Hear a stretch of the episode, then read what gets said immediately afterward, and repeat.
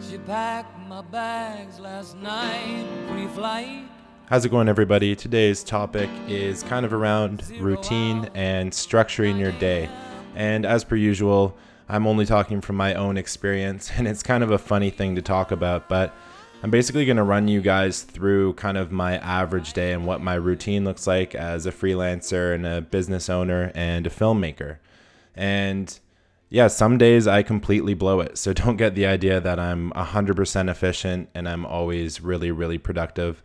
There's many, many days where I don't feel like waking up or I don't get up on time. And you know, I'm not acting like I'm perfect, but this summer was a little bit different for me as we really limited the amount of travel that we were going to do and shot films mostly around where we live in Whistler, BC. And limiting that travel allowed me to build a very strong routine this summer. And from that, I've seen the benefits of having a routine and also figured out a routine that works really well for me and gets me outputting the most amount of work and also at the same time makes me happy. So I'll run through kind of what my daily schedule looked like four or five days out of the week, pretty much this entire summer, um, barring any travel that I had for work or anything like that. This is kind of what an average day looked like for me.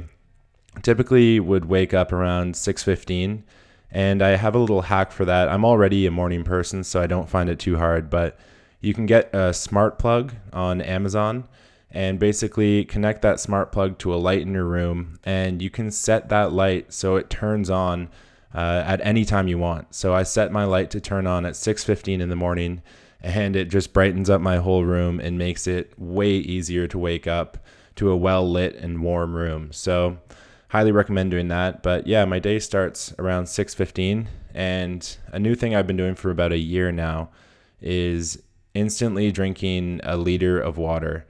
And uh, it's just made a huge, huge difference. So before I'm allowed to have my coffee, I make sure I drink a full Nalgene water bottle, one liter of water. And some days it's kind of annoying but most days now I don't mind doing it. After that, I hop on my cruiser bike and bike to the gym, which is about a 15 or 20 minute bike, and work out at the gym for like half an hour probably.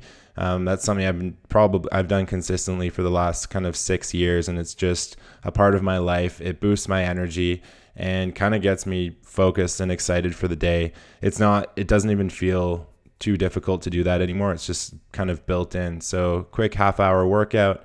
And then another thing I've been doing for the last year is a sauna. I've been saunaing probably four or five times every week, uh, 15 minutes at about 190 to 200 degrees Fahrenheit.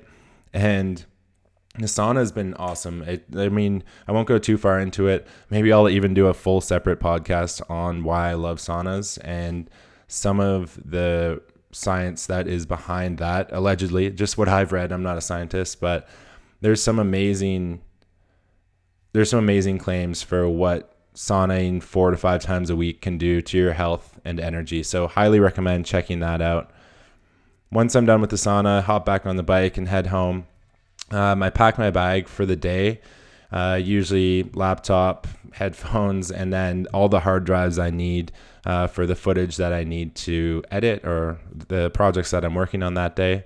So I pack up my bag and hop back on my bike again.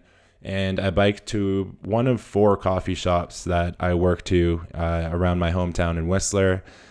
And these coffee shops are pretty sweet. I just enjoy getting out of my house because when I'm around my house, I can slip too easily into doing other projects or just cleaning something. So I make myself get out of the house and head to a coffee shop and I'll work at that coffee shop from whenever I get there, so around 8:30 or 9 till about 1:30 or 2 p.m. Um, and around 1:30 or 2 I'll wrap up my work and I will head home and probably eat my first meal of the day. And I know that sounds strange to talk about, but this is kind of a big thing in my life.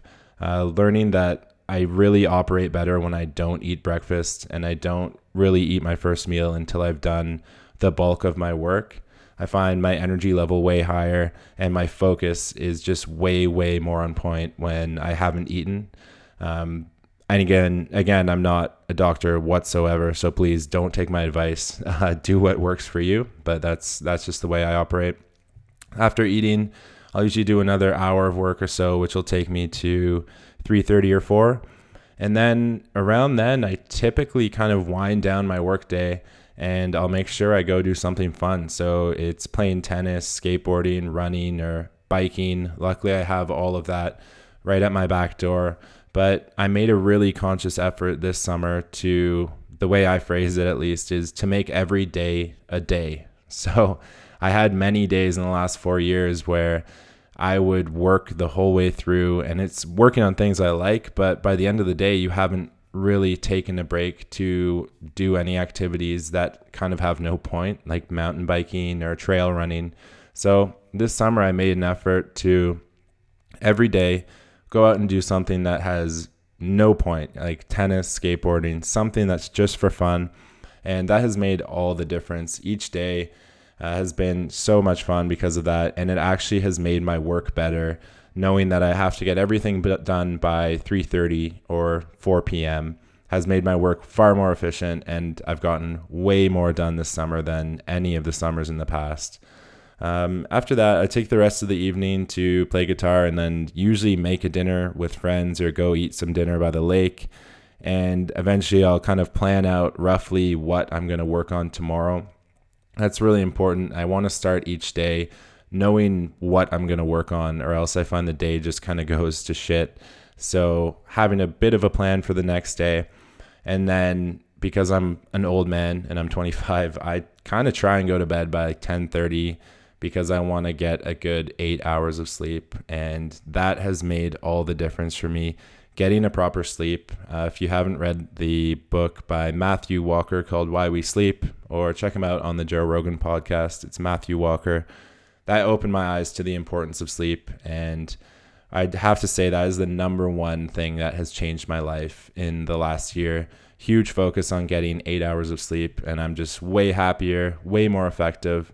So I would recommend checking out that book or that podcast. Um, yeah, in general, I have found routine to be a huge benefit for me this summer. My creative output has been way higher. My happiness has been insanely high this summer.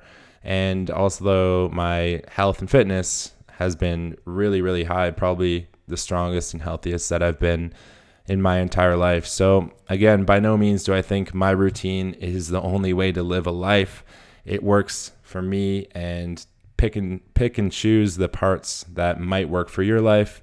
Um, I always find it interesting kind of hearing how people structure their day uh, so I can see if anything might be of value to me. Um, yeah, anyways, uh, thanks for listening. If you guys enjoyed this podcast, please leave an iTunes review. Uh, maybe even share it with someone else that might find it interesting. And if you didn't like it, feel free to leave a review as well.